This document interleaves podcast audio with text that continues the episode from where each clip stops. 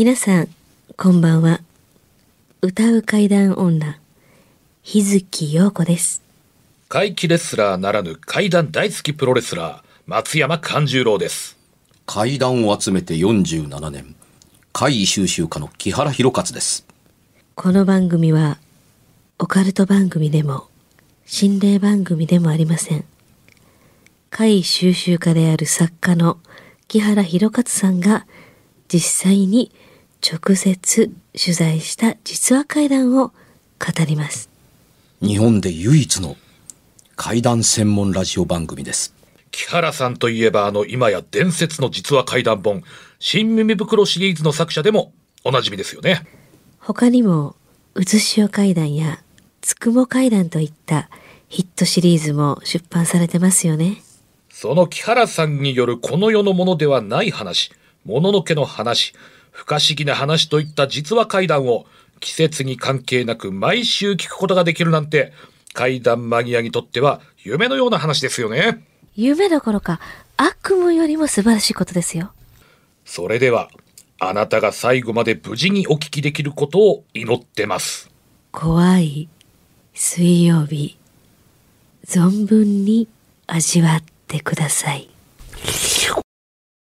10月も半ばになりはい。そうですね。ねもう今年も終わりがうん。近づいてきますよね。えあの多分世の中は随分あのー涼やかになってると思うんですけれども、うんうんうんうん。COVID-19 の感染拡大は収まっているんでしょうか、さあ、この収録してる今はまだね。ねえいいんですけどね。あの現在収録しているのは9月なんですけれども、えあのー9月の段階の例例年というか去年の時期に比べてインフルエンザの感染者はが1000分の1なんですって。3人しか見つかっまあ、だから例年だと、その、この頃だと、まあ、全国で3000人ぐらいは、インフルエンザにかかったっていう数字が今年、あの、たった3人だった。1000分の1ということは、あの、もちろんインフルエンザの感染力が弱まったとかそんな話ではなくて、みんなが注意して、マスクとうがい手洗いをやっているので、感染が、率が、あの、下がってるんだろうというとこだったりはするんです。うん。で、ああ、そうかっていうふうに思いがちだったりするんですけども、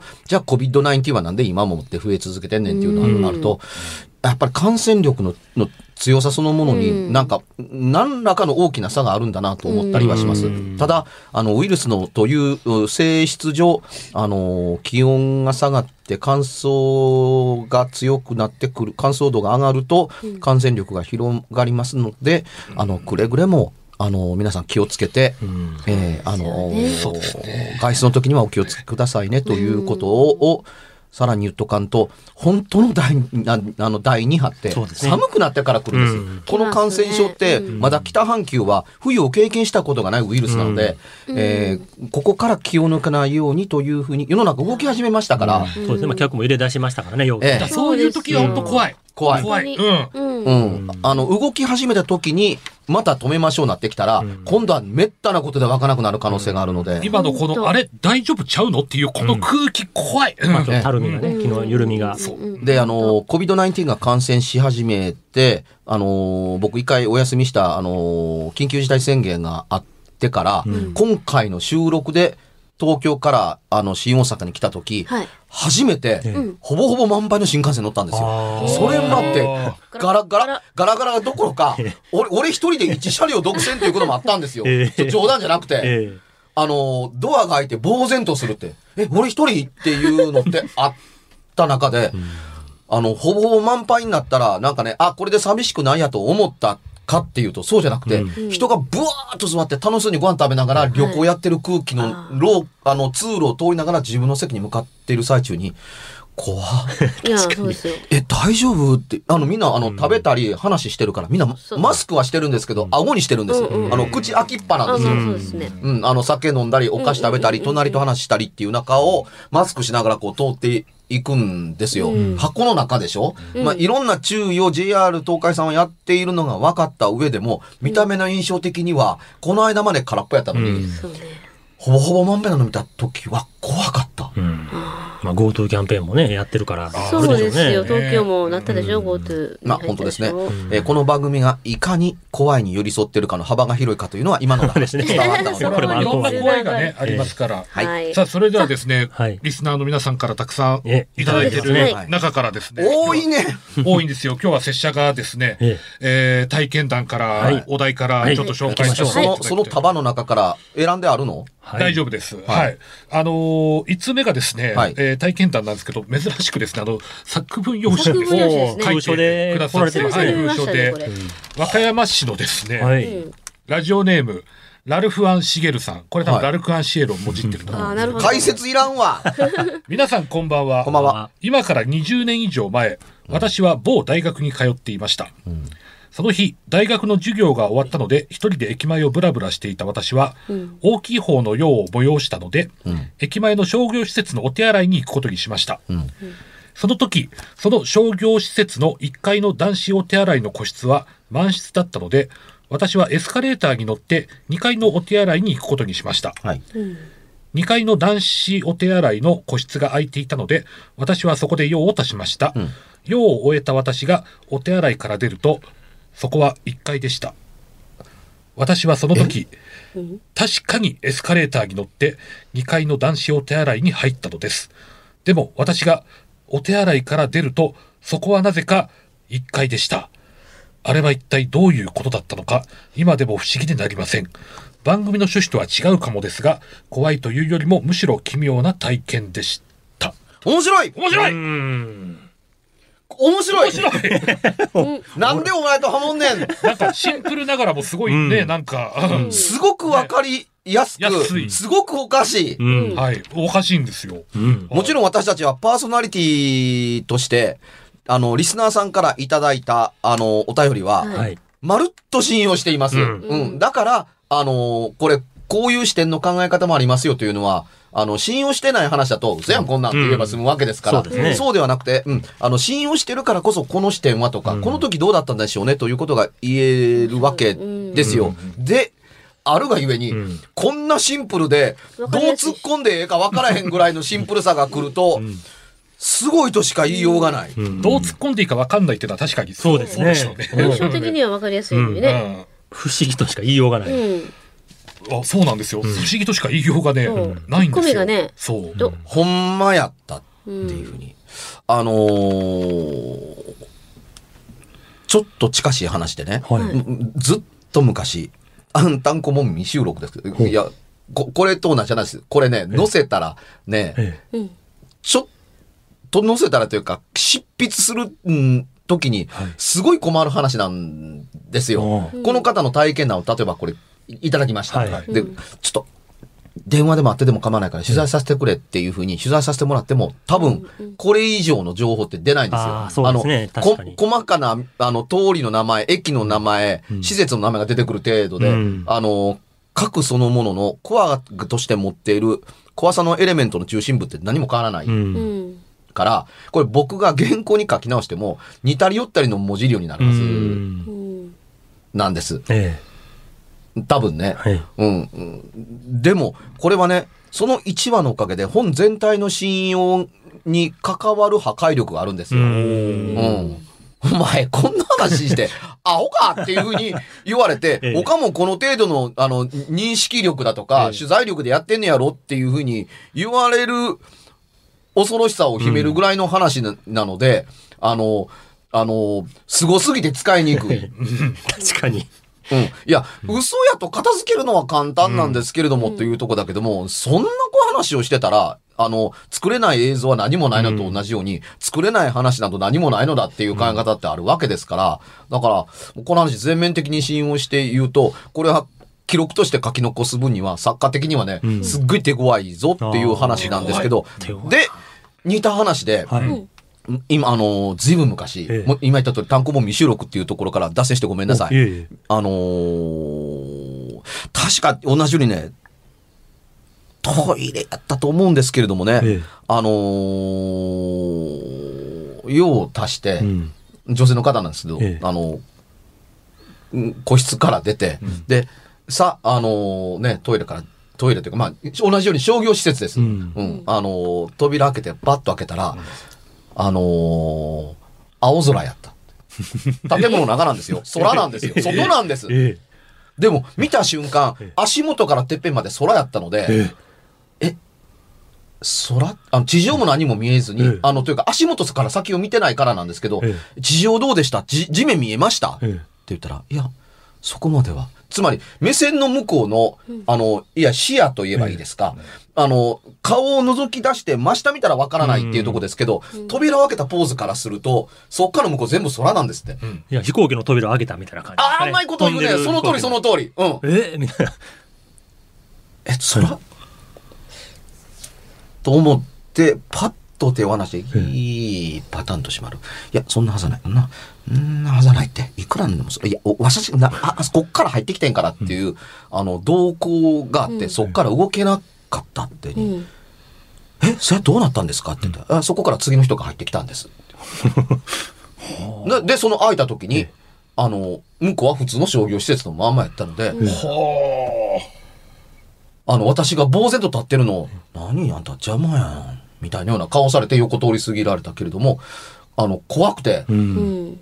あの、いや、元の場所なんですよ。知ってる場所なんですよ。よく知ってる場所、あの、おおお商業施設なんですよ。やけども、一歩スト踏み出したら、ヒューと落ちたらどうしようかみたいなのが、うんが一瞬よぎって、あの、気を落ち着けて、もう一回開けて、うんいつもの通り、あのーの廊下に出て、出たんですけれども、っていうとこだけれども、この話で、あの、あ、あのーこれは本物だなぁと思ったのが、青空が見えて、青空と思ったという話は今の通りなんですけれども、外で開けた時、その、人が入ってきたっていうところでしょ、はい。だから、あ、繋がったと思うことよりも、バーンと開いた時に、商業施設で音楽流れてるでしょ？ええ音楽がバーッと入ってきた時に、え元に戻ったっていうのと、青空が見た時に、もうなんかこうね、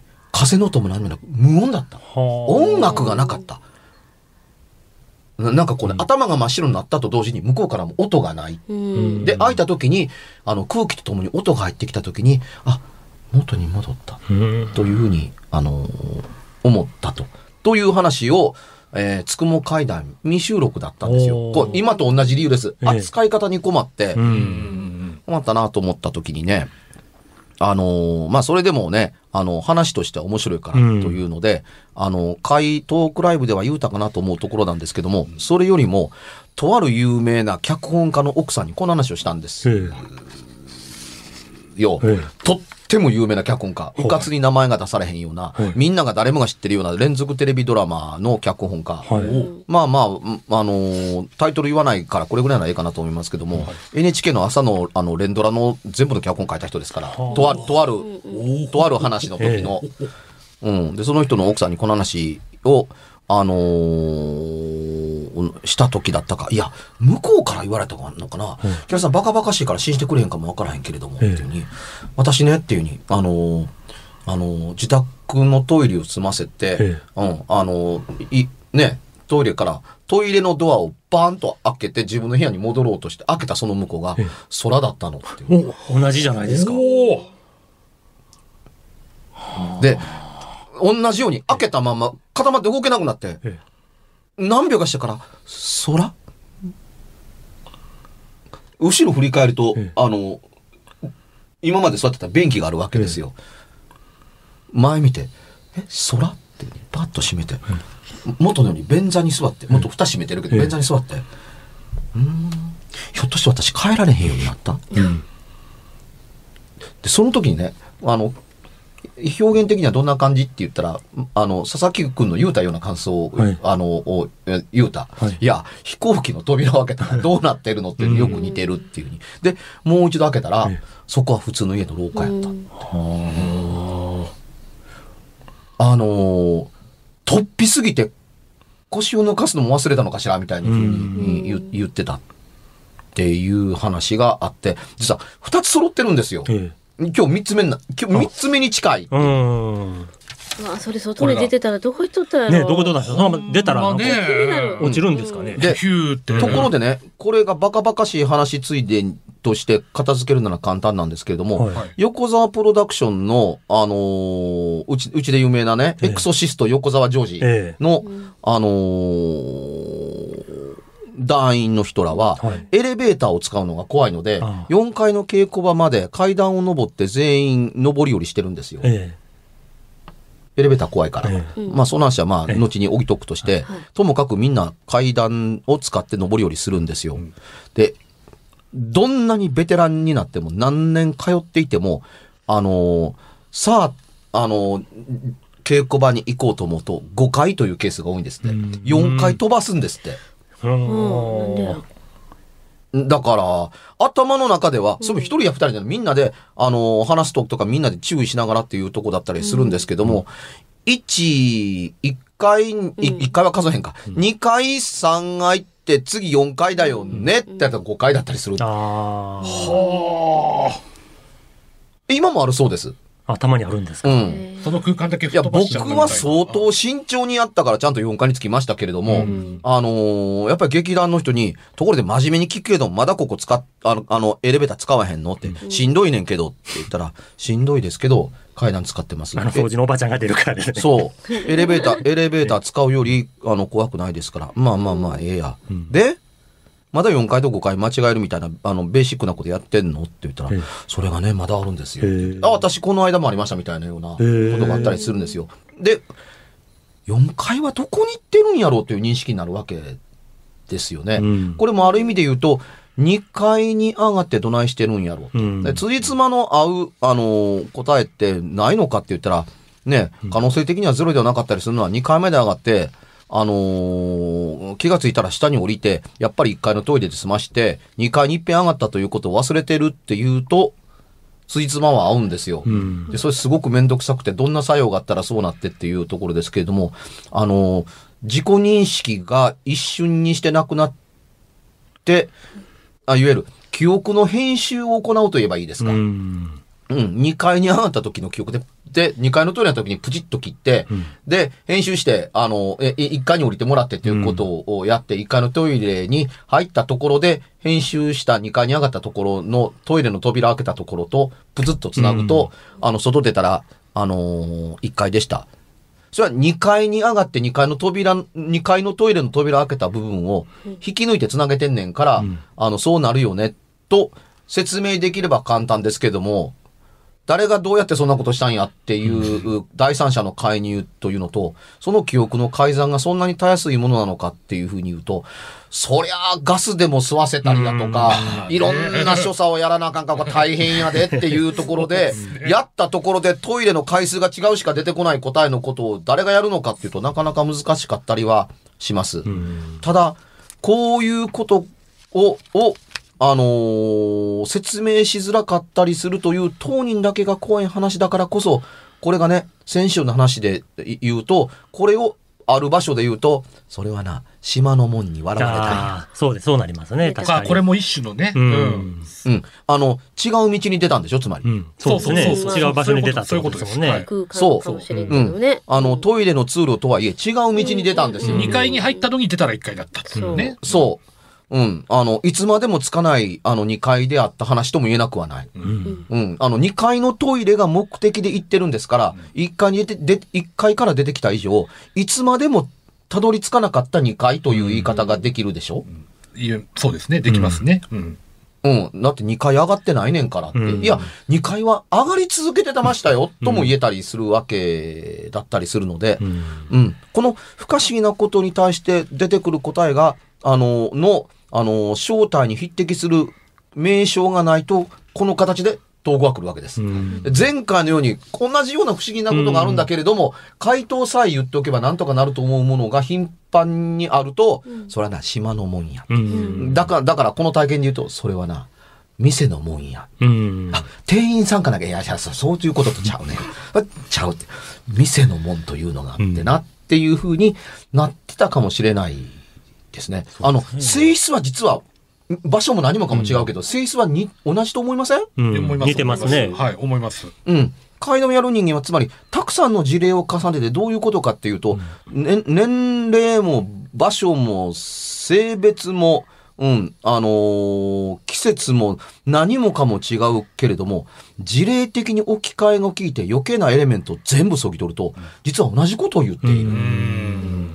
っていう形のところまで落とし込めるかどうかっていう形で記憶できるかどうかっていうところだったりするので、似た話で、聞いた、聞かれた方、え、どこが似てんねんって首ひねられたことは十分承知ですけど、扉の向こうは空だったっていう話は、僕同じやと思う。うん。前この番組では話しましたけどね、このラジオ関西でもエレベーターの話しましたよね。そうですね。7階から1階に降りるのにはい。1階のボタンを押したら、うん。着いたら10階やったっていう。あったね。あれあのあ確認したら、うん。やっぱりこう、夜中の2時ぐらいですかね、7階から1階に押しボタンを押して、うん。うんほんでちゃんと上見とったらしいですわ。だ7階がポーン、うんうん3、2、1でこう、下っていくじゃないですか。はいはい。うん。ほんで、1に着いたから降りようと思ってチーンと開いたら真っ暗な10階やった。うん。だからちゃんと下ってんのは見てたらしいですわ、うん。エレベーターの。下っ光の明滅が下っていくのに、箱は上がっていって上がる。で10回やったという。めっちゃ不思議ですまあよね。それも同じような感じですかね、これと。うそうだね。ん。うん。確かに。その時体が重力をどう感じたかって言ったら、案外エレベーターでね、重力の違いまで、え？そうですね、降りてるもんやと思ってたらね。思ってると、うんあの、上がってる子とはまだ気を気づかない気づかないと思うもんです。うん。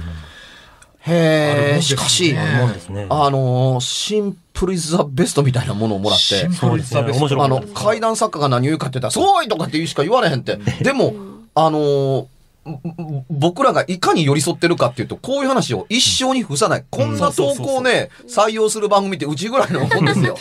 め妙に自自画自賛してますけど、うん。こう普通の番、ラジオ番組ではちょっと、第いや、こんな番組やっててよかったね。しかも同じような事例までね、出てきてね、同じ空を見た。続いてじゃあ、キそうャラさんそう、あなた一人じゃないですよ。そうそうそう。ある、実際あるわけですからね。うんうん。続いてキャラさんにはねお題にも寄り添っていただこうかと思います。たか。神奈川県相模原市のはいラジオネームドラネコまっしぐらさんから。まっしぐらさんどうも。まっしぐらさん。先日、匂いの階段を聞いていて思ったのですが、幽霊を舐めたりかじったりすると味がするのでしょうか？もしくは味に関する階段は何かあるのでしょうか？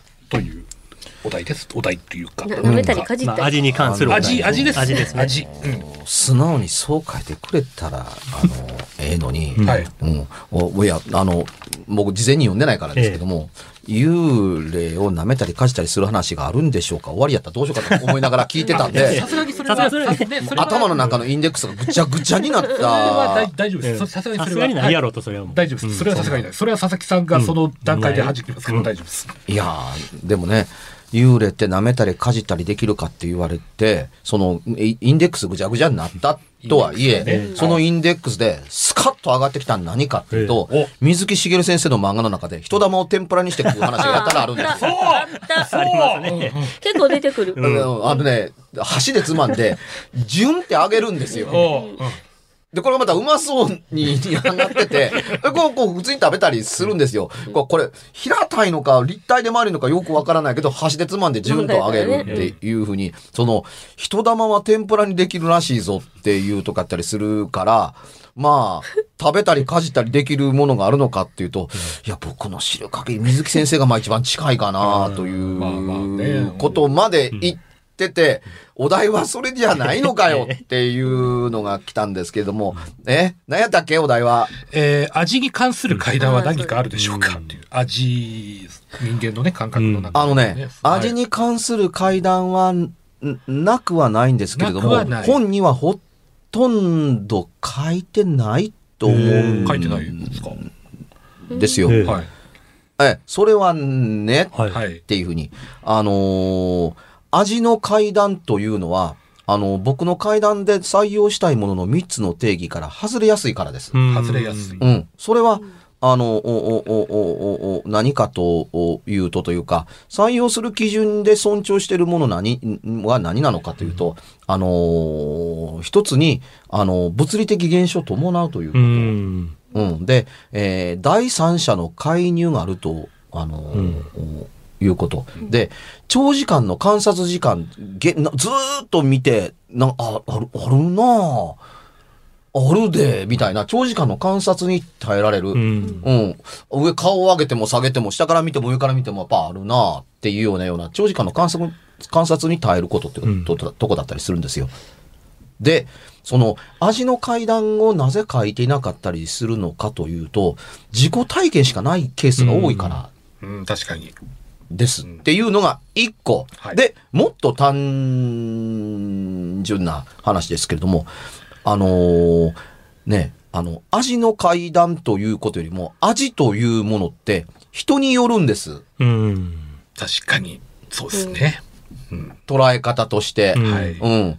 あの、ピーマンが大嫌いな人間にとってのピーマンは、はい口に入れた途端に噛むまでもなくペペッと出すもんやったりするわけですよ。例えばね。うん例えば話ですよ。例えばね。うんうん。で、あの、その人にとっての、あの、おピーマンの、あの、味覚に対する賞賛なんていうのって難しい。うん。ですよね。で、逆に言うと、好きすぎてしょうがない人間の感想っていうのを実体験として感じて、その凄さがわかるかっていうのって難しかったりするんですよ。うんまあ、つまり、あの、普通のスーパーで売ってる、あの牛肉のステーキと、あの、A5 等級の、あの、ステーキを焼いた、あの、時のうまさの表現、一歩間違う、間違うとというか、あの、よほど丁寧に言葉を積み重ねないと、でも牛肉や牛肉やん。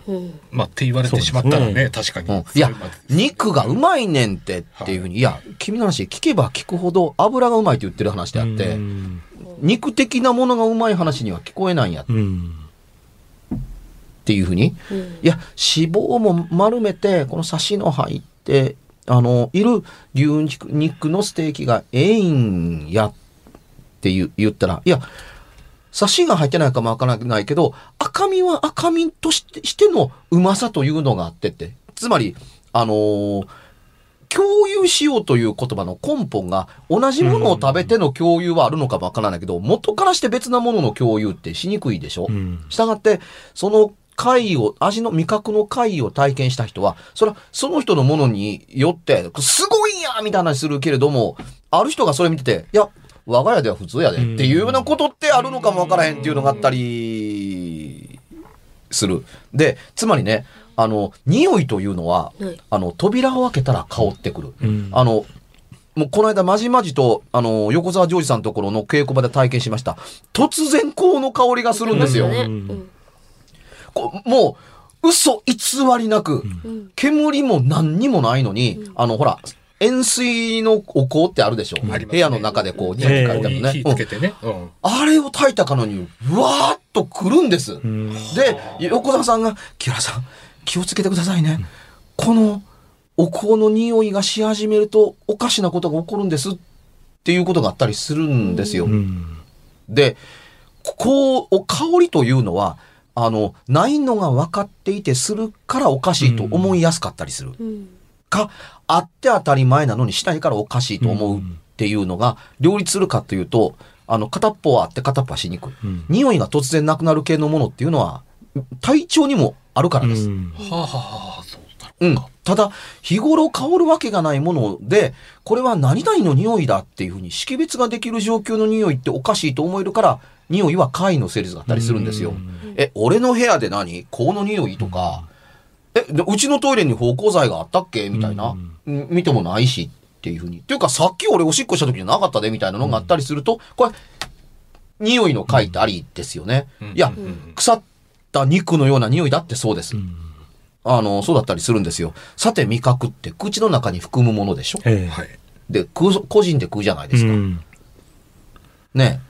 だから、あの、皆さんが味覚で気にしてるものって、おおむねね、うんあのー甘いとかしょっぱいとかっていうような、うん。あのー普通の味覚のバランス感覚と、あの、薄いとか濃いというバランス感覚うんと、好みに合う、合うの合わんのっていう感覚。うん。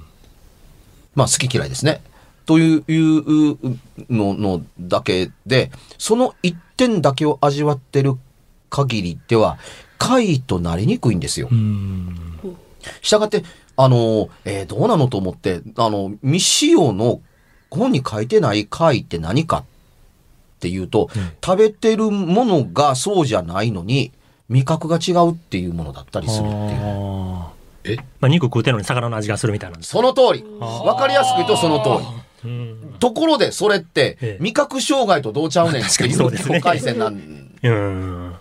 ですよ。しかもそれ食べ慣れてるものが違う味になってくれないと困るのと、うん一口目食べて、うまいやん、これ、なかなか。え、どこで取れた？みたいなことで、二口目やったら、ええ何やこの味？みたいな風になってなかったらおかしかったりはするんですけれども、うん。それも、あの、突発的な味覚障害が突然始まったのとどう違うの？って。うんで、他の人が食べたら何ともなかったりするんですよ。ええだからその一定を見ると怪異に見えたりはするんですけれども、個人によるんですっていうところで、第三者の介入がないっしょうん。観察が入るもんでもないし、うん。目に見えるものでもなかったりする。だから、味の怪異っていうのが仮にあっても、うん。味の怪異を話せば話すほど、みんなこう言うんです。お前の舌がおかしいなって。そうですね。とか、お前の食べたものがおかしいなって。うんいや、お前の料理の仕方どうなってんのとかって、うんつまりその、突っ込みどころしかなかったりするから、うん怪異の成立であったかなかったかっていうのが分かりにくい。うん。なので、ひょっとすると、あの、いつも体験しているものなのかもわからなかったりします。ただ、あのー味覚の記憶って口で表現できないのに食べると頭が思い出すもんだったりするんで、うん。いいものだと思うんですよ。怪異ではないけれども、まあまあ、あの、ちょっと話として聞いてみてくださいな。はい。あのーうちのお袋がが亡くなりました。はい。で亡くなった時に、あの、親父は大層悲しんだ。ずーっと半年間、きっちり半年で亡くなったんですけど、ええ亡くなった、あの、おお袋にいなくなった悲しみも多かったけれども、あの、親父にとって日々訪れる、あの、お袋を思い出す、あの、個人の悲しみは何かというと、もうあの味が食べられへんのか、うん。という悲しみがあった。うん自分で作っても向こうじゃないっていうふうに。で、まあ、あの、大阪に帰ってきた時に、あの、ため息について、うん、あの、晩酌でなんか買うてきたものみたいなものかなんか食べてて、ああ、つまみにはなるけども、なんかこう、いまいちやね、みたいなことで、どないしたんやって言ったら、いや、あの味が食べたいなって。あれ？お袋が作った、まあ、ナスとピーマンの炒め物やねんけどね。ナスピーマン買った。そうやってに。あ、そうか？言って台所に立って、ガーッと作って、はいって出したら、これやえ？母さんの味やってに。お前なんでそんなことができんねんって言ったら、教えてもうたんか？そんな見た、そんな姿見たことないけど、いや、味を覚えた。味を覚えて、俺が作る今の料理って、の味のほとんどって、お袋から盗んだもんや。うん。つまりその、僕のご味の合格ラインって、お袋の味に近づいてたら合格ラインやねん。子供の頃から食べてるから、うんこれがうまいんやっていうのがあるから、それに近づけるための工夫と訓練やったら、あらかたのコツを覚えたので、どうやってやるかっていう道筋と手順は全部分かった。つまりこうやればいいのだなっていうのがあったりするから、あ、そうかってこうやってやったら、親父にしてみたら、あの、亡くなってから1、2年にしてぼんやりしてるところに、はい突然帰ってきた。ほな、あれは、え、きんぴらごぼうか、あ任せとけや。ってに、これって、うわ、この味やっていうので、寂しくなくなったってだから、あの、今でもそうですけども、東京、時間がある時、東京で料理を作ってタッパーに詰めて、大阪帰ってきて、な冷蔵庫入れとくから、これ食べときやっていうふうに、あのしてるものが、今回は、あの、んちょっと軟骨が弱そうなので、足腰が悪悪そうやから、あのーね、あのー牛すじ肉をいっぱい煮て、コラーゲンいっぱいたっぷりのカレーとお、ーあの、ポテトサラダを作っておいてきたけれども、いいなお袋の味を全部再現してる。ただし、へこれほど時が空いていても人間の舌ってすごいもんやな。何食べてもそうじゃないな。うん、こうじゃないな。これも結構高いねんけどもな。うん、こういう風に作るもんなのかもしれんけどもな、と思った時にポンド出されてパクッと食べたら、これやお前どないしたん台所で立ってたけどって。作ったんやがなっていうとこだけれども、あの、な、あの、お袋がいる時僕は台所立ってないので、僕が振るった鍋なんか、もっと見てない。東京にずっとおるから。で、大学の間も、あの、家にあんまり帰ってけへんやつやったから、7年も8年も台所に立って物作った姿を見てなかった息子が、突如、ん亡くなって、1年か半年経った母親の味を作ってポーンと子供の中に出した時のショックを見た時の嬉しさもあったんだけれども、味覚とはこれほどちゃんと覚えてる、ん。覚えてて、再現に対して合格ラインが出せるものだという、ううものなんだっていうところだったりするので、他のの目撃だとかと同じように、強烈に頭の中で、あの、鮮明に覚えてて、識別はできるんだけれども、言語とか言葉で口で再現して人に伝えるのってかほど難しいものであるっていうふうに覚えていただければと思うので、味の回って手強いんですよ。手強い。手強いですね。手強い。うん。今日は手強い、手強いものが立て続けに来ましたね。うんうん。うん。あのーこれは怪談番組なのかっていうツッコミが聞こえてきそうなんですけれども、でもね、匂いの、あの、回、あ、じゃあ味の回ってあるのでしょうかって、聞かれたから答えられたんですけど、はいこの方のお便りがなかったら、うんあのーいや、あの、手強いという話をさせてもらえる機会って僕一生なかったと、あの、思うことと、あの、じゃあ記憶的に、あの、曖昧で適当なものなのかっていうと、そんなことはない。何年経っても覚えてるものはちゃんと、あ、これだっていうふうに思い出せるぐらい、実は、あの、どうやって記憶にファイリングされてるかわからないけど、でも出るときは鮮明なんだよっていうようなものだったりするから、会に認定するだけの要素は持ってるんだけれども、現象として認めるためには、他人には全くわからないものであるっていうようなことっていうことを覚えていただければ、あのーね、会を吸収することよりも、出力するときに大変難題であるっていうジャンルは、が一個ある。まだ他にもあるけども、とりあえず味は、ごめんなさい、苦手で下手くそです僕っていうふうに言える、修行不足を、あのー明らかにしてくださった、良いお便り、お題でした。ありがとう。ありがとうございありがとうございま。ますはい。うん。さあ、告知行きましょうか。はいはい。えー松山勘十郎はですね、松山勘十郎、名前で検索していただきますとですね、ブログが出てきますんで、そちらにですね、えー今販売している物販のですね、えー一覧、カタログショッピングみたいなのやっておりますんで、ぜひそちら通販でお申し込みいただけましたら、松山勘十郎とっても喜びます。よろしくお願いします。うんはい、日月陽子は、ひらがな3つの点々の日月陽子です。えー、ホームページなんかもね、チェックしてください。もし、収録の現段階ではまだ何とも答えが出せてないところですけれども、うまくいったら東京市民袋か大阪市民袋かどっちかがやれてるはずですお。どっちかができなかったらどっちもやりません。あの、不平等ってしたくないので、東京はできなかったけれども大阪は、あの、やるみたいなことって、1回か2回やったんですけど、足並みが揃わないのってやっぱり嫌だなっていうことに気がついたところですけども、うまくいったら、あのー東京か大阪の市民袋をやってると思いますから、もしよかったらツイッターを見てください。番組では、別冊怪談ラジオを販売しております。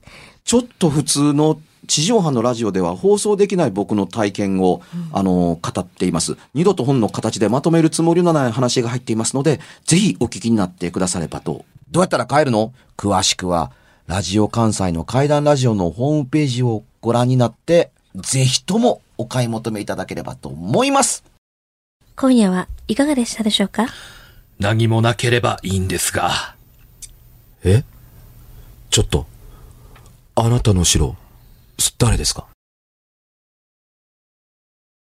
番組ではお便りや感想のほか、あなたが体験した怖い話や、あなたが聞いた身近な人の不思議な体験、また怖い写真や曰く因縁のあるものなどもお待ちしています。メールの宛先は、階段アットマーク jocr.jp k-a-i-d-a-n アットマーク jocr.jp ファックスは078-361-0005 078-361-0005おはがきは郵便番号650-8580ラジオ関西階段ラジオ怖い水曜日までぜひ、本物の怖い話を私に教えてください。お相手は、歌う階段女、日月陽子と、怪談大好きプロレスラー松山勘十郎と、そして階段を集めて47年、木原博一でした。それではまた来週、お耳にかかりましょう。この一週間、あなたが無事でありますように。